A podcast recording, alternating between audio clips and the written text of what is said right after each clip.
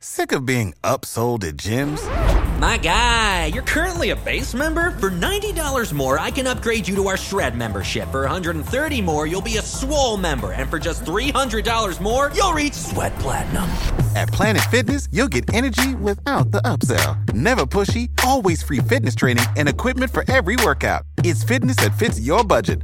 Join Planet Fitness for just $1 down and $10 a month. Cancel anytime. Deal ends Friday, May 10th. See Home Club for details. All right, all right, all right. Hello, everybody, and welcome back. This is In Liberty and Health, episode number 275. Um, getting back to foreign policy stuff, I've been a little bit away from it. Uh, perhaps not as uh, attentive to foreign policy stuff recently as as much as I should be. But um, there's been a lot going on in Gaza, the Red Sea, and then um, obviously we want to talk about the military-industrial complex puppets and. Uh, apologies some of the happenings with the gop and all that kind of stuff. So um make sure you hit all the links below where you could find my guest you could find myself everything i got going on. The world's greatest supplements tiger fitness right there and the world's best electrolytes Element lmnt and fox and sons coffee. Make sure you use code kyle at checkout for all that stuff. And uh yeah let's get right into it. What is up everybody? My name is kyle Matovcik I am the host of the In Liberty and Health podcast, where we talk all things liberty, health, and wellness, and beyond. My hope is to encourage and spread the message of liberty and physical and mental well being. I hope you enjoy all the topics we talk about with our guests. We're on all major streaming platforms, so please sit back, relax, and enjoy. Man, I'm doing as good as anyone can do getting buried by his 13 year old son on leg day. I'm not going to apologize for not being on this podcast because I got to go see Metallica. So if that's a problem, kiss my ass. I Okay? am. All right. Dave DeCamp, welcome back, man. Hey, Kyle, thanks for having me back. Yeah, of course. Well, you've kind of done a world tour since uh, the last show, uh, from Ron Paul to Timcast. Um, I feel like I'm missing a few others there, probably uh, Russell Brand as well. Um, how's everything going for you? Uh, things are good. I mean, things aren't good for the world. Um, so that usually means I'm I'm busy, but my personal life is great. My kids are doing good. Wife's good. We live out here in paradise in the country, so I can't complain. But um, you know, there's just been when it comes to these escalations in the Middle East and everything. I mean, it's just really unbelievable what's happening right now. Yeah, and it really doesn't seem like there's a lot of an appetite for a uh, ceasefire amongst the elected officials. Um, apologies. One thing that kind of gave me a little bit of hope was uh, when the whole Israel Gaza war first broke out. I remember some of my coworkers saying, um, Joe Biden has been over to the border of Israel, but he's never been to the border of the United States. I'm like, well, it, it's not quite, we shouldn't be doing any of this, but it, it's a better talking point that we should bomb them into the Stone Age. So I, I guess you got to take progress where you can get it. Yeah, no, I definitely agree with that. I mean, from my experience, like, of course, anybody, all the Republicans in Congress, except with the one exception, really, of Thomas Massie, Right. you know, expected them to be all horrible on this. But I have noticed people like my friends and stuff that I know that are like kind of MAGA people Yeah. have actually, you know, have a different attitude about this than I thought. And I think Mhm. it's because of Ukraine. I think that was very illuminating for them, all this foreign aid and and stuff that that the US was sinking into that. So it's like, okay, then why are we supporting this one? Mm. um, and especially people are you know in their 20s and 30s they're not as kind of brainwashed to love israel as much as older uh, people so Mm. you know it, but it has been pretty disheartening overall just because Mm. it did kind of feel like there was some progress going on with republicans when it, when it came to ukraine but all of them are totally in the in the tank for for israel Yeah, it really seems like uh, specifically Marjorie Taylor Greene, ever since the like the Chinese spy balloon kind of popped, um, she's gone completely off the rails. Like I, I can't even say I've paid attention to her at all. But uh, you know, I know that she's even made videos saying like, oh, we shouldn't cut military spending at all. And uh, obviously, I, I'm pretty sure she's all in on Israel. And then even like the Matt Gaetz, which is kind of a heartbreaker because I know you and I have both gone out of our way to praise him for his honest, heroic work in some of his bills that he's put forth. Um, to see him you can almost see him have this cognitive dissonance when he speaks about giving aid to Israel. I remember when he was saying, "Well, we shouldn't condition aid on the people's goodwill for Israel." And like right when he said that, it looked like there was a little bit of smoke coming out of his ears. But then he finished the sentence and said, "Oh, we shouldn't condition the goodwill of the people on aid to Israel on assisting Ukraine." So it's it's like you said, it's a sad trajectory. Yeah, Gaetz has been disappointing to see. I mean, I, again, I kind of figured that he right. was going to be bad on this, but he was really good for a while. You know, he was introducing all these bills to pull out of Syria, pull out of Somalia, and basically, since this has all popped off, and now the U.S. is a- entering another war in the Middle East, involved in another huge war, and and it looks like it's going to spiral even further. I mean, he's been silent on it essentially. Uh, you know, he criticized a little bit the uh, airstrikes in Yemen, but he hasn't spoken out against any of the things that led to that. I mean, mm-hmm. and you know, you have all these troops in Iraq and Syria under like constant rocket attack, and you know, this is the time to introduce the bill to leave Syria, to leave Iraq. I believe Rand Paul did did that. He's been pretty good, Rand Paul. He's I've heard him say some questionable things, but um, oh, he voted for the thing. So Bernie Sanders put in a bill to the Senate, and they voted on it yesterday and basically it required the State Department to submit a report on it, whether or not Israel is committing human rights violations in Gaza mm-hmm. within 30 days, and if they didn't submit that report, then aid to Israel would have to be frozen. And it, only 11 senators voted for it but rand paul did. He was the only republican because it would have frozen aid if they did find human rights violations which i'm sure there's no shortage it, of that. it would yeah it wouldn't take a lot of digging to find that one. Um kind of to the point of rand paul um i really liked his uh, rebuke of nikki haley. Um i know we were all kind of talking saying oh he's probably just going to come out and endorse desantis but uh, the whole never nikki thing was definitely interesting. Um he's kind of been questionable in the past because i know he supported the iron dome for israel Israel, and I'm pretty sure he's even came out like spoke about it on the floor and said like, "Hey, no, I support an Iron Dome for Israel." So kind of seeing him flip flop on this specific issue, um, at least this time the flop is good. yeah, I I remember earlier on in this thing he was talking. I was on some news show about the aid to Israel. Mm-hmm. And he said like the 14 billion that they're, they're the additional aid that they're going to give them, and he kind of said that he supported it but he said he didn't uh. be part of this big thing you know, because mm-hmm. Biden asked for like 113 billion for all these different wars. So that was his, you know, that's what he was against. But he said that, you know, the US should still give the aid to Israel, which is pretty mm-hmm. disappointing. But, you know, it's Rand Paul. Yeah, yeah, you got to kind of be used to a uh, disappointment. Um, so I guess let's kind of dive into a little bit more with Gaza here. Um, the latest death toll, to my understanding, is like twenty four thousand. I was just listening to Judge Nap with our, our friend Kyle Anzalone, and he did absolutely fantastic on there. I didn't get a chance to message him and let him know that like he's doing an excellent job on there, and I see the show's getting a lot of traction. So that's really really good for him. But um, if I remember correctly, twenty four thousand. I'm guessing um, and you can correct me here and obviously let me know what else is going on 24,000 dead and then probably 8 to 10,000 buried under the rubble as an estimate yeah i mean that's probably about right i know the 24,000 dead uh, is the number coming from the the Gaza health ministry and that doesn't take into account the people that are missing. I haven't seen a number on that. I remember a few weeks ago they said 7,000 people were missing okay. and presumed to be under the rubble. So sure. probably is somewhere somewhere around there. Um, and then for people who aren't aware, you know, the death toll uh, was initially like kind of questioned by Biden. He said that he didn't believe the numbers coming from Gaza's health ministry. And then after that, there was kind of all this like the UN and all these aid groups that operate in Gaza basically said, you know, these these are known as reliable numbers. If you look back at the previous Gaza wars, their numbers were always accurate. They even aligned with Israeli estimates. And then um, the State Department actually said, "Oh yeah, we actually think the number's probably higher. Realistically, mm-hmm. it's probably much higher." Uh, so, and and Israeli officials have said to the media that yeah, the, the numbers are probably accurate because a lot of people who don't really pay attention say, "Oh, where'd you get that number from?" Oh, it's from you know Hamas. From and, Hamas.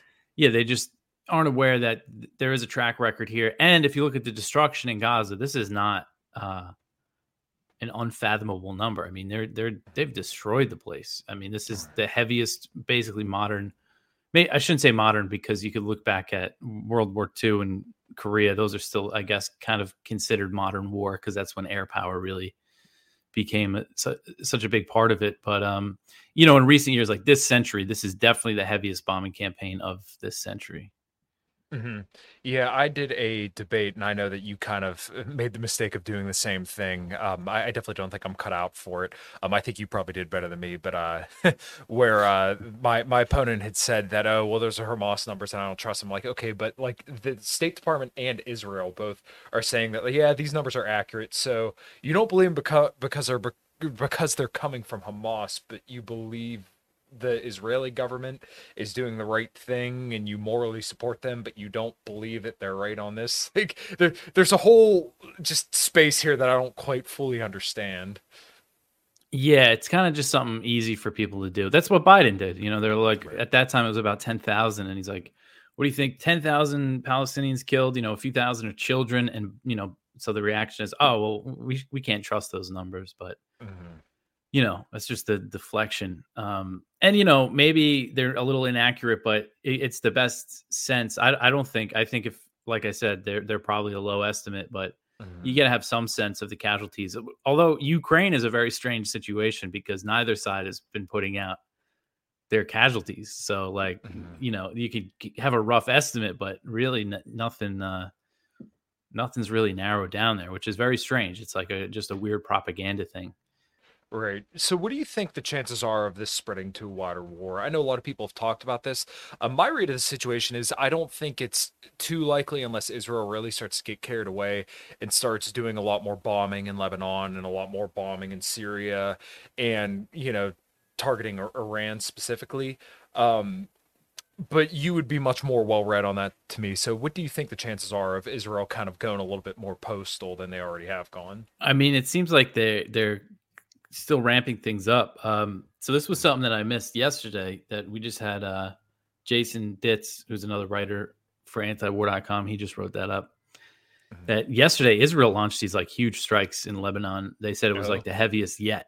And one Israeli uh, uh, military, I forget, he was a commander or some kind of officer, said that Israeli special operations went into Lebanon.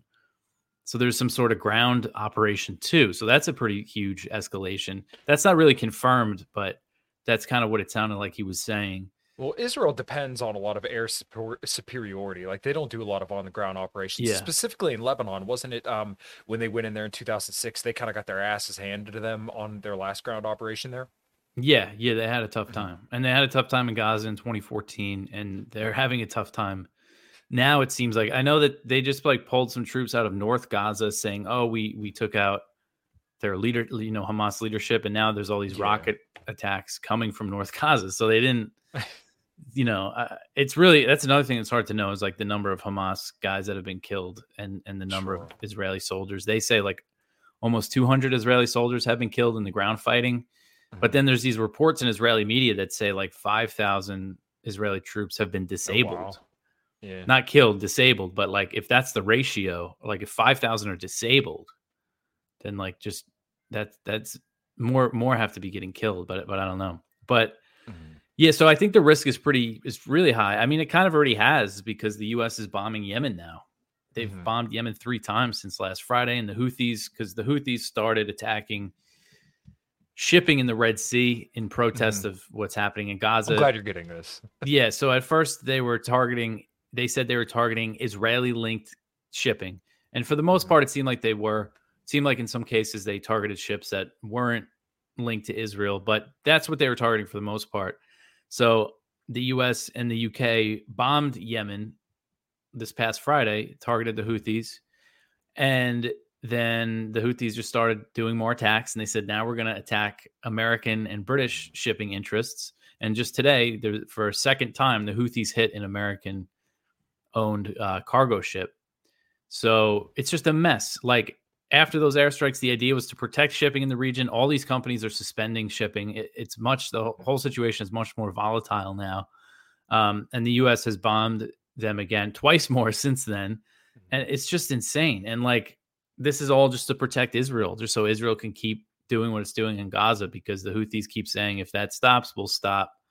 But Biden doesn't want to cut Netanyahu off instead. He's Mm. just wants war, I guess. And it's uh it's just really uh, crazy because the Houthis, if you know anything about them, they just faced this ruthless bombing campaign from 2015 to 2022. The U.S. backed this Mm-hmm. Saudi and UAE coalition against the Houthis, and it was just a brutal bombing campaign with a blockade. And the Houthis just got stronger and became more of like a efficient fighting force and got missile and drone capabilities that they didn't have before. So if they think they could just launch some limited airstrikes in Yemen and that would stop the Houthis, I mean, it's just not. I don't know. I mean, sometimes you just think they're stupid or incompetent, or if they're just doing this purposely, if they just want escalation, but it's just crazy. Well, it seems like the MO of the Biden administration is essentially um, no talks, no diplomacy, escalation um, at all times. And this doesn't seem to be any different. Um, people had kind of been saying that, like, okay, well, now we're going to war with Yemen. But um, my understanding is that essentially there was a ceasefire um, that started in January of 2022 in Yemen with the Saudis, correct? Yeah, it started in April 2022. Okay, and then we've been pretty much consistently either arming the Saudis or directly bombing Yemen since 2015 when Obama said we would placate the Saudis, right? Yeah, so the U.S., um, you know, there was a drone war in Yemen against Al Qaeda that was pretty Mhm. pretty bad. Uh, a lot of civilians killed in that, and then actually the Houthis. Um, so they the area of Yemen that they control is is what used to be North Yemen. Uh, Yemen used to be North and South Yemen before they became one country in 1990, Mhm. and it's important. This is an important point because th- they the, in the Western media they always call them the Houthi rebels, but they actually control the they've controlled the capital Sana'a and and the area of Yemen where most people live. It's like 80% of the population live in the area that they control. And this has been like this for 10 years now. So Mhm. um, they're not just rebels, you know, they're they're a government in in this area.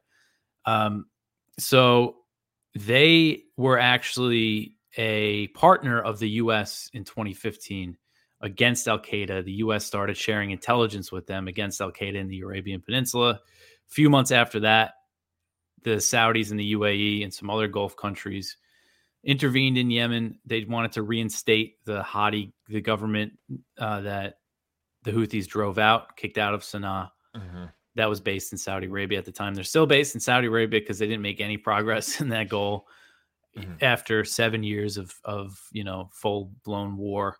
Um, and uh, so now, so then they reached that ceasefire. And one of the reasons why they they agreed to a ceasefire, the Saudis sued for peace, was because the Houthis started hitting their oil fields, and they were getting Mhm. really good at that. And you know they can't have that. Right. So what's really crazy is that because Yemen was a big issue for me. It was one of the things that got me writing because it was so horrific. Right. You know, they bombed food supplies, water treatment plants, you know, sewage facilities, like just civilian infrastructure, and caused starvation and disease. And um, I mean, I, I always it always sticks with me that they bombed fishing boats and they bombed farms and like livestock and sheep and stuff. Uh, so I mean, it's like on par with what Israel's doing in Gaza. But anyway, so since 2020, April 2022, they've had the ceasefire. There's been some fighting on the ground, but the Saudis and the Houthis haven't been. There's been no Saudi airstrikes in Yemen and no Houthi attacks in Saudi Arabia. And what's really incredible is that after Biden bombed Yemen, the Saudis said, you know, urged the U.S. to show restraint in Yemen because for years it was the Saudis basically because because the U.S. came under there was a lot of pressure uh, from within in the U.S. There was a war powers resolution passed in 2018, I think was it 2018 to end U.S. or maybe it was 2019 to end U.S. support for this horrific war, and Trump vetoed that. Right. Um, so there was a lot of pressure. And that actually, just the fact that Congress passed that, the UAE like pulled its ground forces out of Yemen. They were like, "Oh, we're losing Congress. We got to get out of here." And and so there was like just pressure and and stuff. And and now and it was the Saudis who were like, "Come on, give us more bomb, more weapons, help Mhm. us keep bombing Yemen." And now it's they're the ones calling for restraint. It's really uh, just amazing to me. Not amazing in a good way, but it's just like right. shows how insane Biden is. Do you think that uh, the Saudis are calling for a ceasefire because the um, the Houthi rebels, well, Houthi rebels, were uh, getting good at blowing up the oil fields? Like they realized, like, hey, if you keep doing this, then this could start putting pressure on us. So, like, hey, let's let's kind of cool this shit off. Yeah, definitely. They don't want that to start happening again. And the Saudis have, it seems like, just taken kind of a new approach to things. Mhm. You know, they opened up with Iran last year. Right. Uh, in Syria, they reopened up diplomatic ties with Syria. Mhm. It seems like they're just focusing on diplomacy and economic cooperation. So it's just kind of uh, a different. They're trying a new way out. You know, not the not trying to bomb their problems away. All right. Now, do you think uh, China's a little bit of a player in this? Because I know that uh, China was kind of over there, and um, as much people were probably going to say like, "Oh, this is China trying to take over the world." Um, if you look at the U.S. and what they're doing and what China's trying to do, um, I hate to say it, but China's the good guys here. When you look at the two, um, China has been consistently pushing for peace between um, you know, the Palestinians and Israel. Um, they were trying to work out deals with the Saudis and Yemenis. Um, they were trying to um, work with peace over in Ukraine. And I think a lot of this is probably because, like, hey, we want the oil, and then also they get a lot of grain from Ukraine. So, um, where do you, do you think China plays a role in any of this, or do you think they're just kind of like there and you know encouraging this, but not playing like any kind of active role?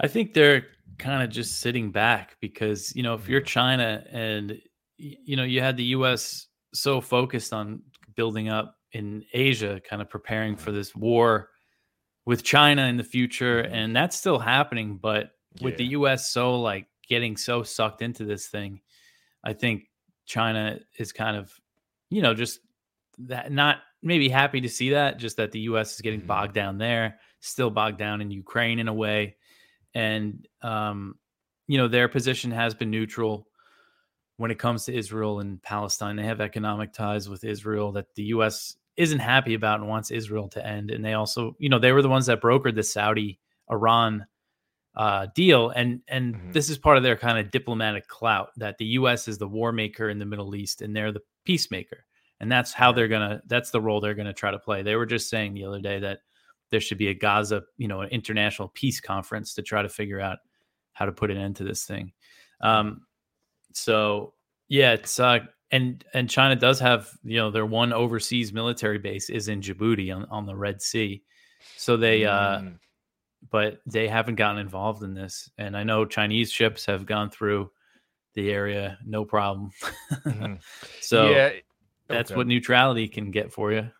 yeah yeah it's kind of amazing because like you would think that uh our founding fathers had the united states as a, uh shining city on the hill but um now we've become the global empire and essentially china gets to be the city you know the shining city on a hill which is really really sad because you know for all the talk we hear of the communist party of china being this awful machine um you know they're doing a lot to boost their own credibility all over the world rather than um kind of drive theirs down like the us has done a lot by you know essentially ensuring destruction by arming all these countries that are going to war rather than encouraging peace talks.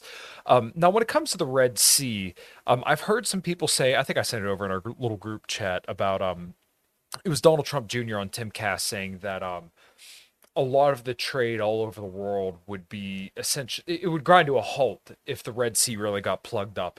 Um, is there truth to that? Do you think they're overstating it, or do you think that's accurate? Well, it wouldn't grind to a halt. I mean, it, it would just be more expensive because then they have to go around uh, the Cape of Good Hope in South Africa, Sure. and and a lot of ships have already been been doing that. But it is a big deal. I mean, the Suez Canal is a huge strategic shipping lane. It's definitely a big deal if like the whole, you know, thing was closed and no ships could go in. You know, we would really feel that.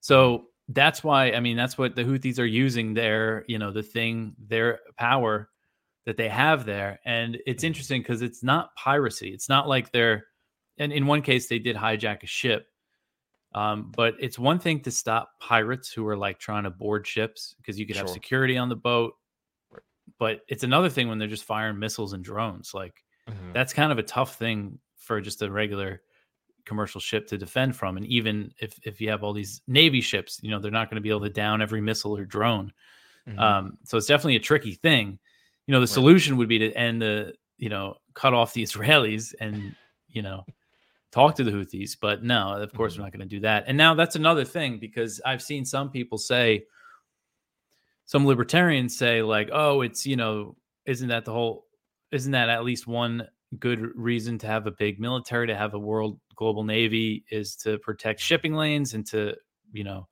attack pirates. And you know what about the you know Jefferson went after the Barbary pirates? That's a big one. That's what DeSantis said that that gave. Yeah.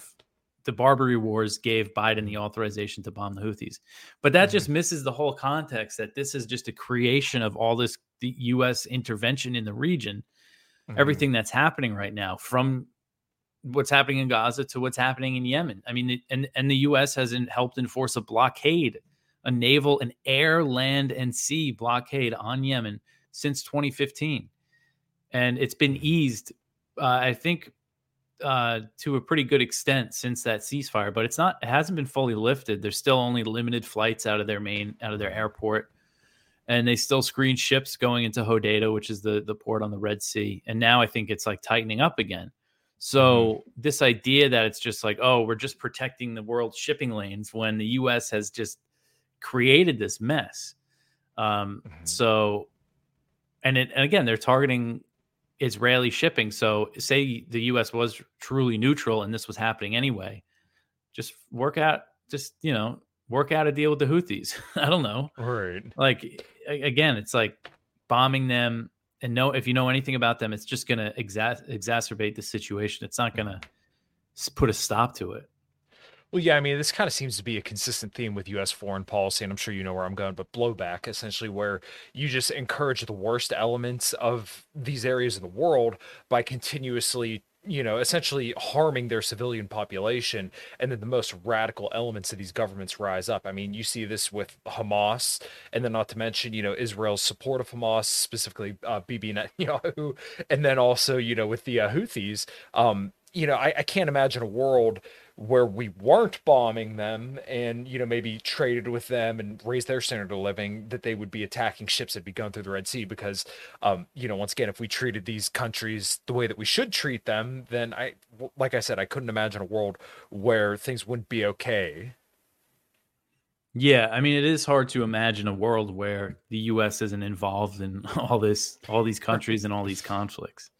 Mm-hmm. Um, but yeah, I mean, you have to look at this just in that context, again, the, the blockade on Yemen and just in general, I mean, the U.S. has uses economic sanctions to, to on countries when they don't like their government. They they put on economic embargoes on on all sorts of countries on on Syria, uh, Venezuela, Cuba, of course, that's still under the U.S. Uh, economic embargo, mm-hmm. and uh, North Korea. I mean, there's a lot of there's a lot of countries like that, and and besides that, just the sanctions. Like if if mm-hmm. th- with Russia right now, they're thinking about just taking Russia's money, central bank reserves, and giving them to Ukraine. Mm-hmm. It's like how how is that?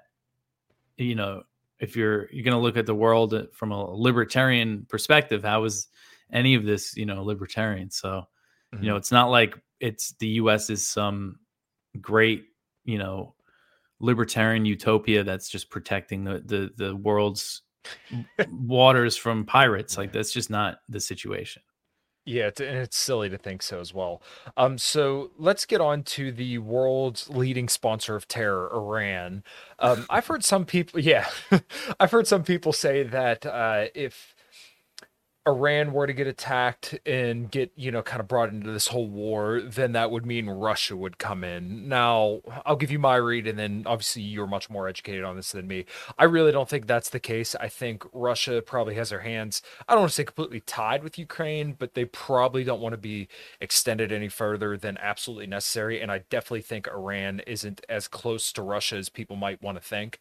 Um, so they probably wouldn't want to intervene for Iran and also the idea that like Iran is somehow sponsoring every single terrorist organization. I mean, you hear this from every single neocon and every single talking head that it's always Iran's fault, right? Iran has, you know, they're sending people over across the border, they're sponsoring Hamas, they're you know, sponsoring the Houthis. They're essentially at the goal or at the heart of all this terrorism. So, what's your read on that situation between a wider war and Iran um, sponsoring all these terrorists?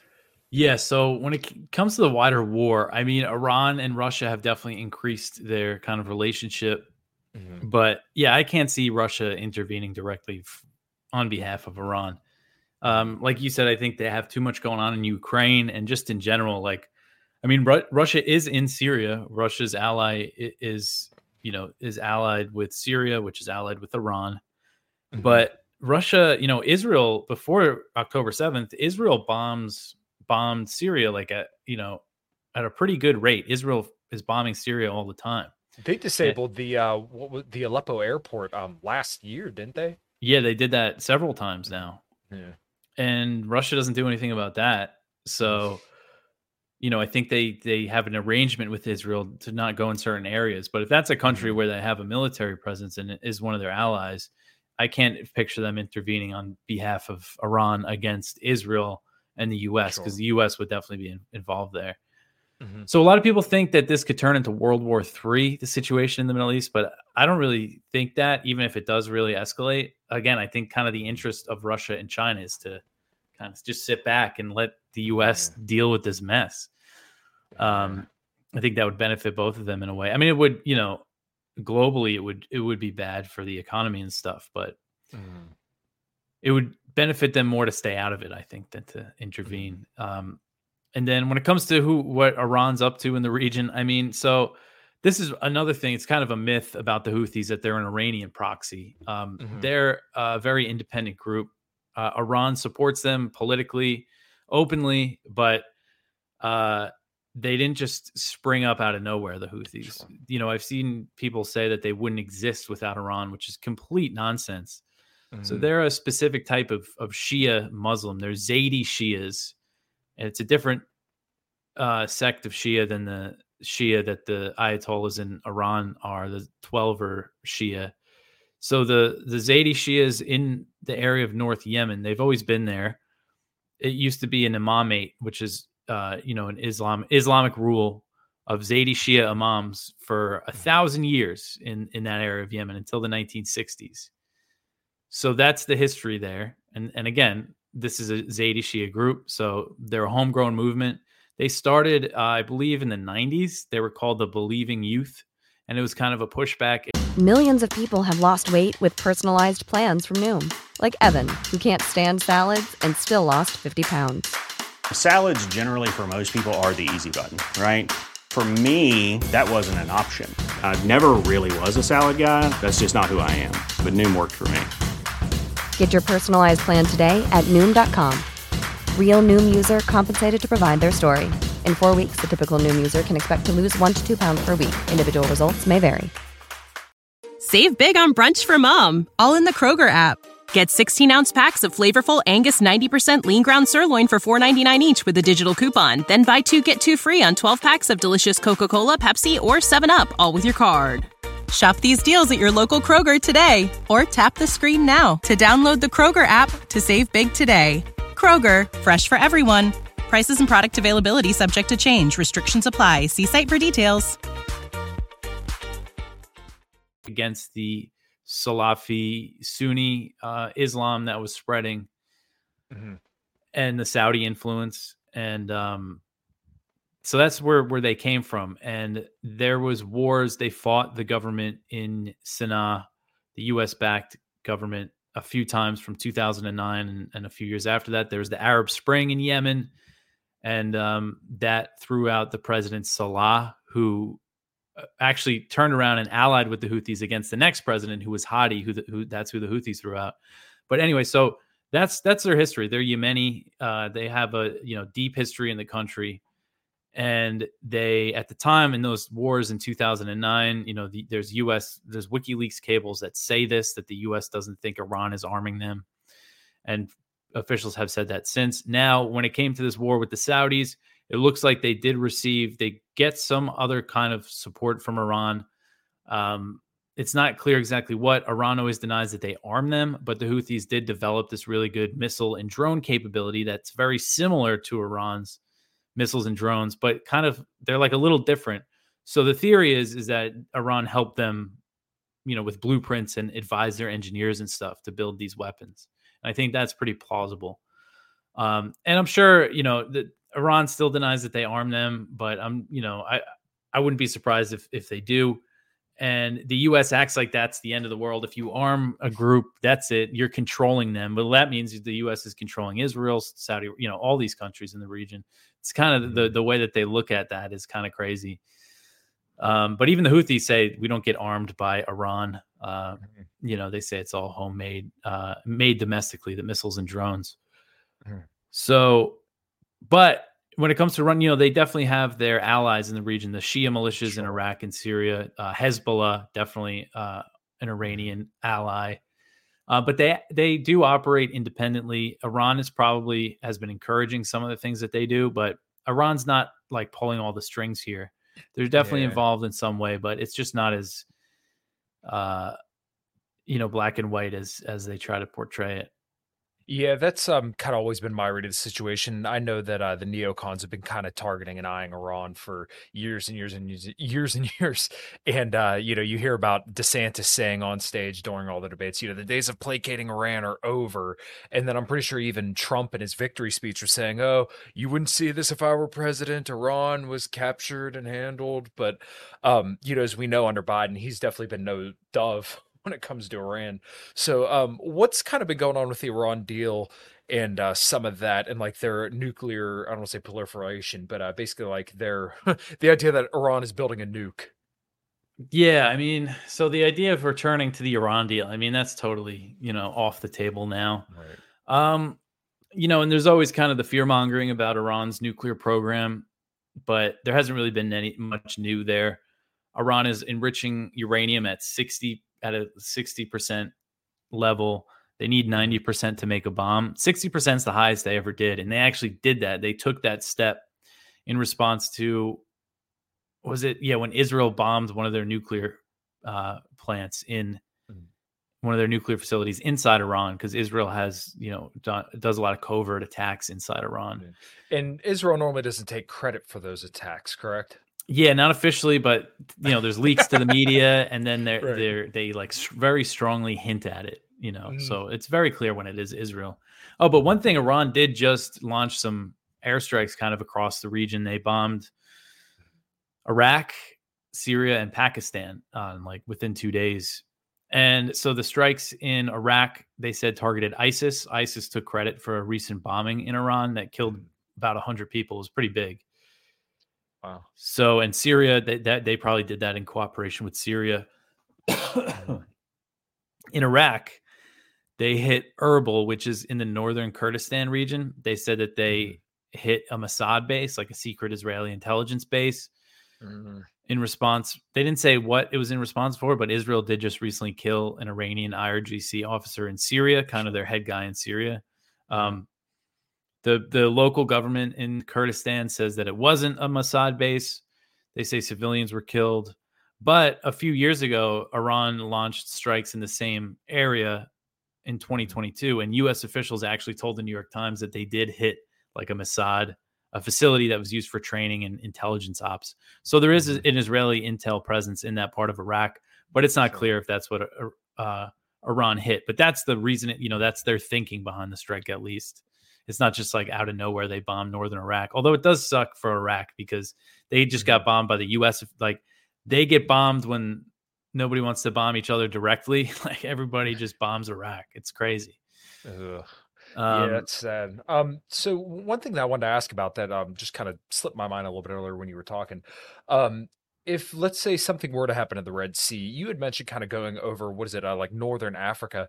Would anything going on in Somalia potentially have an issue with uh, shipping worldwide if something were to happen in the Red Sea?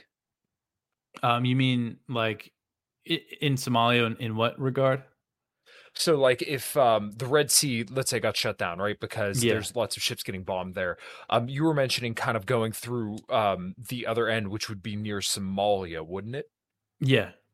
Yeah. Do you think that uh, because of some of the foreign policy actions that have- have been happening in Somalia, specifically when Biden escalated like a year ago, do you think that could have any potential consequences? Yeah, I mean that's kind of uh, slowed down there because the government that the U.S. backs in Somalia they they launched like this big offensive against Al Shabaab, and um, it seems like they've scaled that back. There hasn't been as many U.S. Uh, airstrikes and stuff, but yeah, I mean I'm sure it could have some sort of impact. Um, you know the the the situation in Somalia for just regular people that live there has has been pretty bad. So I'm sure shutting down shipping could just make would make that much worse um, for just again just like the civilians that live there. And I know, you know, Somali piracy could come back in a big way. I mean, I guess if the shipping is shut down, they would have nothing to uh, hijack. But mm-hmm. there actually was, because uh, it's been a while since there was a Somali Somali pirates tried to hijack a ship, but apparently the U.S. like got involved in some encounter with pirates that they said were coming from Somalia. Um, so mm-hmm. all you know that is a thing. All this destabilization, you know, creates things like that as well. Mm-hmm.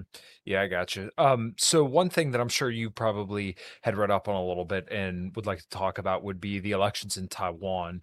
So there's three parties, and I always forget one. There's the TPP, um, the Kuomintang, and then there's one other party. I, I, I can't the, uh, remember the DPP. The DPP, that's right. Yeah. Um. So, what exactly happened on Taiwan? Because that was just three or five days ago, if I remember correctly. Um. Let everybody know kind of what's going on over there and what you think that might mean for the U.S. with uh, U.S.-China relations. Yeah. So this is something I really wanted to pay to like really follow closely, but mm-hmm. with everything that's been going on, it's been hard for me to follow it too closely. But what happened was it was their presidential election and the DPP, the Democratic Progressive Party, they're the ruling party. They've been in power for the past eight years, and they're all about kind of uh, strengthening ties with the U.S. and the West. They're independence minded. You know, it's very confusing and complicated, but Taiwan has never declared formally declared independence from China. Mm-hmm. And if that happens, every, you know, it's long been, you know, believe that that means war with China if they formally declare independence because the Kuomintang. So I don't want to get too ahead of myself here. I'll just mention the election and then I'll give like a little background. So you have the DPP, the ruling party, and their vice president ran uh, as the candidate William Lai. So he won, but they lost the legislature. The Kuomintang won the legislature. So, but it is still going to be about kind of the same, more of the same, and and what has been happening in recent years with the U.S. giving Taiwan more military support, more diplomatic support, things that really, really anger China. It's like just the most sensitive situation for them. So, it wasn't kind of a big deal this election because the Kuomintang. So, what's in, interesting about the Kuomintang is that they're the party of Chiang Kai Shek, who lost the civil war in China against Mao, and he fled to Taiwan and you know those were the Chinese nationalists, the Kuomintang, mm-hmm. and you know his you know he wasn't supposed to his plan wasn't to set up a country in Taiwan. His plan was to regroup.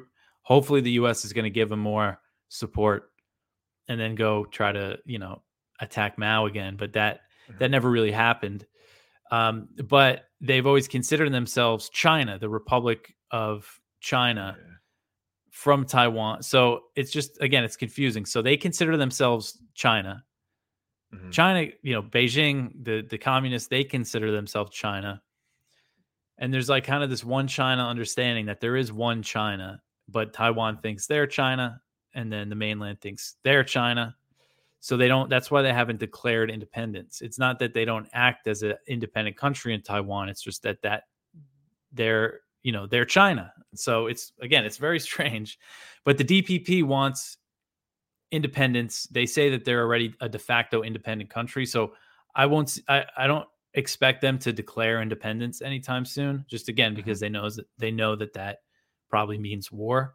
Uh, but mm-hmm. they're gonna mo- continue to move closer to the U.S. And if the China Hawks in the U.S. still have their way, which I think they will, even with everything else going on, they're going to keep increasing ties with Taiwan.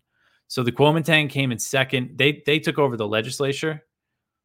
Um, and then the uh, TPP, the Taiwan's People's Party, they're they're relatively new. They started in 2019. They they came in third, but they they had a pretty good turnout. It was the first time really in Taiwan's elections that there was like a viable third party.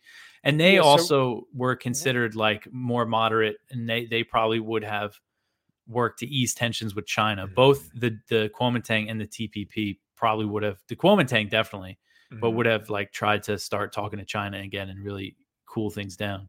Yeah, so weren't the Kuomintang and the uh, TPP, the newer party, um, weren't they supposed to kind of come together to try to beat the DPP? I'm guessing that never happened, or like kind of never shook out. Yeah, yeah. So they agreed at one point to make a coalition. Mhm. and they probably would have won if they did that, but they couldn't agree who was going to be the president, who was going to be vice president. I Uh. think.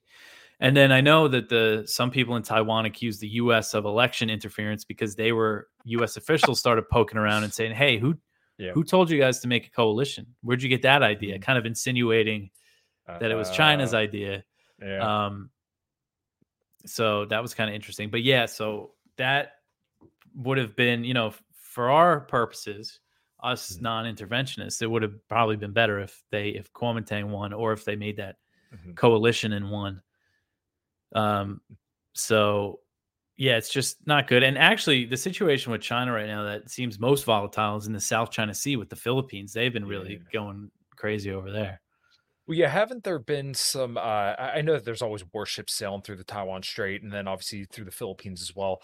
Um, I think you had some stories that you told recently, but I haven't been paying quite enough attention to antiwar.com and everything like that as much as I should be. But um, what's kind of been going on with the Philippines? Because I know it was what last year that uh, Kamala Harris was over there and said, "We will defend you in the Mhm. situation of you know if there's any issues with this little contested reef."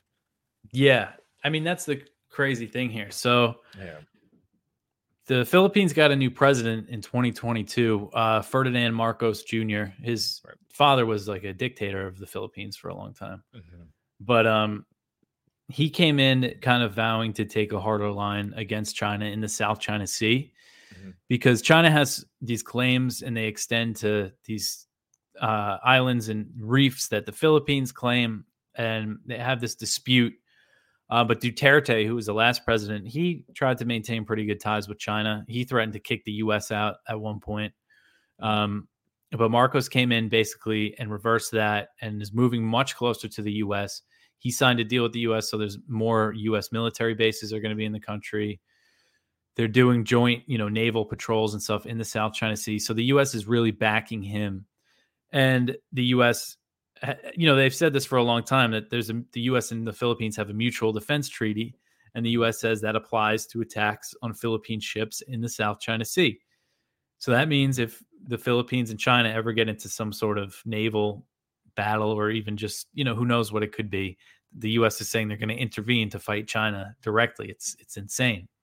So this is all emboldened Marcos to really push back against China's claims and there's been um in the past year just like a lot of these encounters between Chinese and Philippine coast guard vessels or fishing boats and there's been some collisions and and like in some cases China fired water cannons and it's just like a really volatile situation and for some reason you know we're we're uh promising war over it um Mhm. which is just it just doesn't make much sense to me but uh it is something you know marcos is very determined they keep saying they're going to try to militarize these islands now and build everything up and yeah it's just kind of escalating over there Mhm. Okay, so to pivot back to uh, Taiwan for a second, um, do you think the legislature going over to the Kuomintang, do you think that's going to be more? I don't know if this is going to be a good comparison, but basically, kind of like what we have right now in the U.S., where you have like a Republican-controlled House with a you know Democrat president, or do you think it's a little bit more nuanced than that? Because what we see right now is a little bit more of like stalemate, where like the Republicans have a lot of balls, so they're kind of making sure that a lot of the stuff that Biden wants to do doesn't always get passed. Do you think it's a situation like that, or like I said, do you think it's a little bit more nuanced? yeah I'm- not really sure like i don't know enough about kind of the internal politics Sure. to know much you know how that's going to go um but i think when it comes to the the dpp the, what they want to do with the us i mean i don't think there's really much that they need in terms of like passing new laws you know they're just looking for the us basically to give them things and and recognize them in different areas so Sure. and military training like i i don't think they, they're going to need to pass new legislation for that so Mhm. it might not really affect that too much unless there's like real radical things that they want to do Mhm. So I'm going to give you a pretty broad question now because I know you don't get to talk much about the presidential candidates. Um, what do you make of the comments that none of this would be happening under Trump? i mean it's just impossible to to know and Mhm. like everybody points to the abraham accords that he signed in the middle east but those kind of led to this attack that hamas attack on october 7th they netanyahu thought he could ignore the Palestinians and and normalize with the Arab countries, and just kind of push off this huge, uh, you know, problem of of the Gaza Strip of the West Bank and and expand more settlements in the West Bank, which you know that was what the Trump administration supported uh, was a lot of settlement expansion. They they declared that the, the Israeli settlements are not illegal. You know, pretty big changes. Um, so yeah, kind of, but you know, again, it's just hard to know what would have happened. I, I, mean, there's no way to say that if Hamas was planning this attack and Trump was president, I mean, it's not going to stop Hamas. Um, the situation with Russia and Ukraine, I mean, it's hard to imagine again how that would have gone with Trump. I think he might have been better at diplomacy when the the lead up, the build up was happening. I think he mm-hmm. could. He was, you know, unpredictable enough that he might have just been like, "All right, NATO's off the table for Ukraine." You know, I could have seen him doing something like that, but then they probably would have impeached him for that. uh, yeah, and I don't know how he would, you know, so for because Trump was arguably, I mean, now with Biden, you can't really say this, I guess, you know, one of the most pro-Israel presidents of all time. Mm-hmm.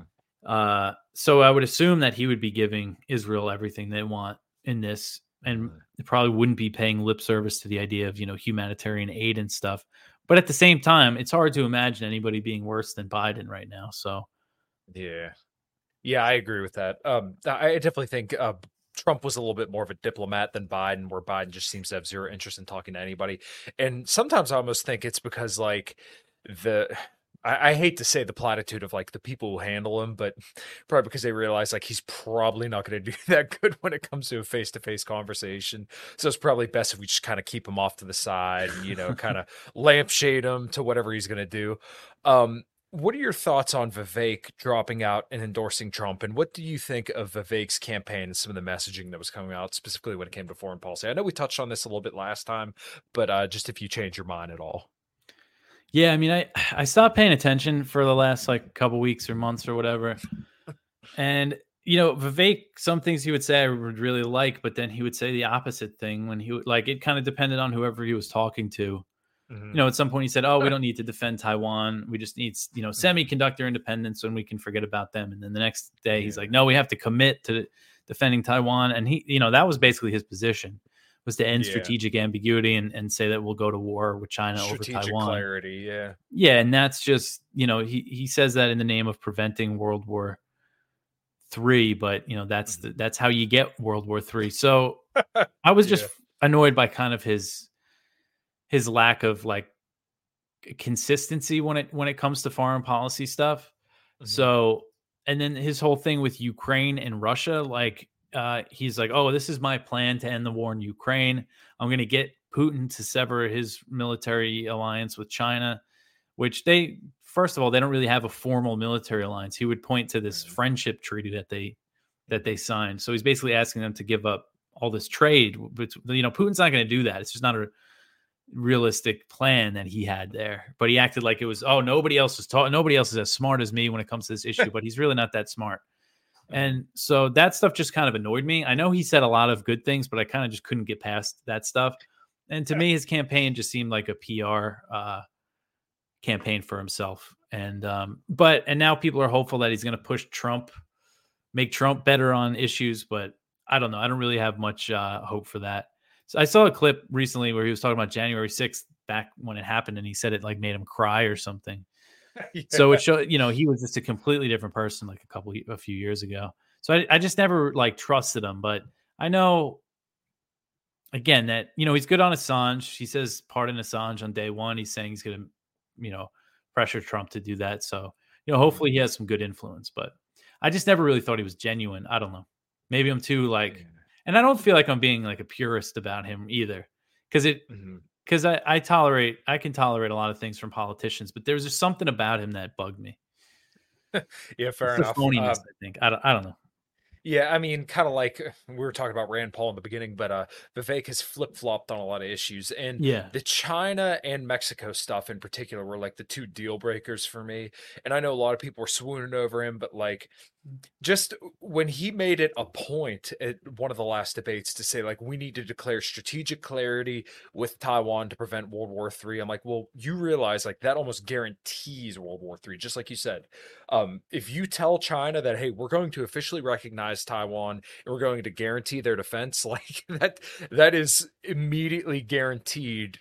China goes for Taiwan. Yeah, I mean, Um, people were yeah. trying to say he was like the anti-war candidate on the stage Right. of that debate, but he also said he would go to war with China. Like, Yeah, I mean, it, he literally carried the establishment position. It was like a harder line than DeSantis took, I think. Yeah, well, uh, and like this is the funny part is that, um, and I'm sure you see this too, but this shit just drives me nuts when people talk about it. They're like, "Oh, what do you mean it's the establishment position to say that we'll defend Taiwan and go to war with China?" I'm like, are, are you like completely ignoring everything that Biden says and everything that he does? I understand you could probably ignore what he says, but if you look at what what has been done over the last you know three four years now you can't say that he's been some yeah the beijing biden line right Yeah, where yeah. he's owned by china like no he's done everything he can to stick it right in their face and tell them like look you fuck around you'll find out Yeah, yeah. Uh, Biden said it a few times. And now, so after this election in Taiwan, Biden came out and said, we don't support Taiwan independence. Mm. Um, and the China and the US have been kind of talking a little more uh, at like the military level lately. So hopefully there's some easing of tensions going on. But at the same time, Yeah. the US not, you know, that's official US policy on paper is that they don't support Taiwan independence. So he could have just been reiterating that after the election and it might not really have meant that much. But hopefully uh things cool are cooling down a bit between the US and China. But yeah but yeah, so Vivek, I mean, um, I thought he would at least go through to New Hampshire. Mhm. I mean, he kind of did like an RFK style seppuku, is at least what I'm calling it. Basically, Trump had called him out and hurt his feelings once, and he just completely tanked his campaign from there. Kind of Yeah. like when our RFK got called an anti Semite, and then he yeah, just yeah. drove it right into the ground. So uh, maybe we'll get your uh, thoughts on RFK as well. Um, I know Connor Freeman and I had kind of we were singing his praises, and literally like the day after I put out the podcast, him and I just saying, "Man, it's so cool to see RFK." You know, actually anti-war, saying good stuff about China and all this stuff. Literally the next day, he says, "Oh, we have to defend Israel," and Yeah. just did this whole just you know Likudnik celebration. It was it was very very strange. So yeah, what's your thoughts on RFK and kind of how his campaign is shook out? Yeah, I mean, it's really incredible how bad he is on Israel. Like, it's not. He's like as bad as maybe even worse than like DeSantis and like N- Nikki Haley. Like, he's as bad as them. That's like he's horrific on the issue. He did you see that interview he did on uh, Breaking Points where he, he said that the Palestinians were like the most pampered people in the history of the world. I heard that line. came Yeah. to you know foreign aid or whatever Mhm. um, just kind of making saying these most ridiculous claims about the situation and you know deflecting in such like a pathetic weaselly way he was like oh well did you know because they asked him about the blockade on gaza and he's like oh did you know that we put a blockade on iraq in the 1990s it's like Mhm. and he said so why do you only talk about it when the jews do it? And they were it was Krystal Ball and what's his name? Saagar Enjeti. Yeah. and they they were both like what? Like we you know that's bad too. Like what are you talking about man? Like that the you know it's immediately to imply that you're anti-semitic and and it's Right. just everything that he says he's against everything that he says he claims that he's for when it comes to being like the peace candidate it just goes all goes out the window when it comes to israel it's really incredible it's really something Yeah, well, I remember he did a space, and this is kind of where Connor and I got really excited. Is that he was saying, "Oh, um, China's an economic competitor, and we should win that competition." And then now, my understanding is that he's basically saying China's going to blackmail the world. I'm like, "Uh, how did you do oh, like has this? he been saying things like that I, I guess so. And I mean, I was mainly hopeful that we would have somebody up there to just say like hey why don't we stop this insanity with china? Because i know most of our main frustration is like this is the most insane policy out of all of them and it's the one that's being talked about the least. Mm-hmm. and to have rfk up there at least at one point saying that we shouldn't go to war with china i mean that's like you know thank god at least somebody's saying it but uh now that he's saying just crazy stuff about china he sounds you know almost identical to some of the boomer right wingers um you know, it's it's just sad to see his campaign just take a total nosedive. Yeah. Yeah, I mean he's I don't know. I just haven't been paying attention to him lately. And it does seem like he's lost a lot of support because of this whole Israel Gaza thing. I mean, the way things are looking, it looks like Trump is just gonna blow everybody out of the water. mm. Yeah, well, okay, well, maybe one thing that will uh, change your mind on that. What do you think? I know you and I are kind of on the same page when it comes to this, but I don't know if you're as certain as I am. Uh, who do you think is his VP pick? Well, I I know we've talked about this, but I think it's the most Trump thing that he could do is pick Nikki Haley. You know, Trump has always disappointed. Yeah. You know, when you think he's gonna do something good, he he mm. disappoints. Um, and it does seem like a way he can kind of get back in the establishment's good graces, be like, all right, we're not going to try to, you know, do a coup against you. If you pick yeah. Nikki Haley and you put these people in your cabinet, I could see him just saying, all right, because he doesn't care. He just wants to be back in. He just wants yeah. everybody to like him and he wants to be on top again. That's really what this is all about. I mean, he did that interview with Tucker. It was one, there was one of the debates and Tucker asked him about the CIA, and he's like, "Oh, there's a lot of good people in the CIA." And he's like, yeah. "Okay." And he asked about Jeffrey Epstein, and he's like, "Oh yeah, he probably killed himself. Very sad." It's like this is your deep state, fuck, you know, warrior, and it's like, you know, and the vaccine, COVID stuff, and and he's still proud of that, and you know, so uh, you know, I, I would, I hope I'm wrong. Um, a- actually, so it does seem like there's a lot of pushback on that idea from within his campaign. So mm-hmm. hopefully that does something because yeah. you know. But again, I, I, won't be surprised. Do you you think? Do you agree that it's probably going to be Haley? I'm I'm I would say I'm probably about seventy five percent sure it's going to be Haley. Um, Steve Bannon was a strategist for years, and Steve Bannon said he's picking a woman. Um, and I think that the culture is so currently that uh, you can't really afford to not have a woman on the ticket anymore, being that women are doing a lot of the voting now. Um, so I think that he's going to want that graces. Kari Lake is running to be, what is it, senator or congresswoman or something out in Arizona, and I think she's very unlikable. Um, so I think if he picks her, that's suicide. I think if he picks Noem, I think Noem would be a good idea because she's attractive. You know, she did well during the COVID lockdown, so that may balance mm. out a little bit more of his negatives. But um, I think Nikki Haley being the second choice, and he hasn't really gone after her that much. And um, I mean, as far as I've seen, she hasn't really gone after him either. Like, I think she, she I, I think she said, said some she, stuff. Yeah, she said she wouldn't have him as VP, but I, I, everybody knows that she's not winning. I mean, yeah, unless they yeah. really like, I think if they prop up Haley as the next president, then I think we all know that you know the game's, you know, game over. You know, let's go home.